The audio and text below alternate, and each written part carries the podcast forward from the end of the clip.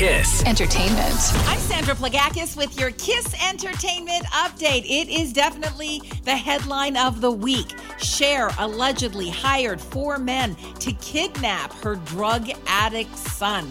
Wow. She's been named in the divorce of her son, whose daughter in law is now making these claims and says he's now in a treatment facility, but no one is allowed to see him. This is tough news for fans of the 1975 lead singer Matt Healy has said the band is going on hiatus after their current tour.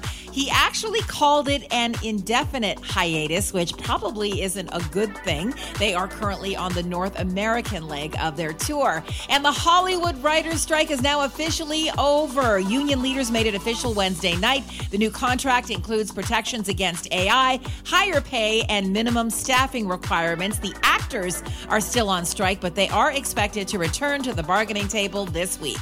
That's your Kiss Entertainment. Kiss. Entertainment.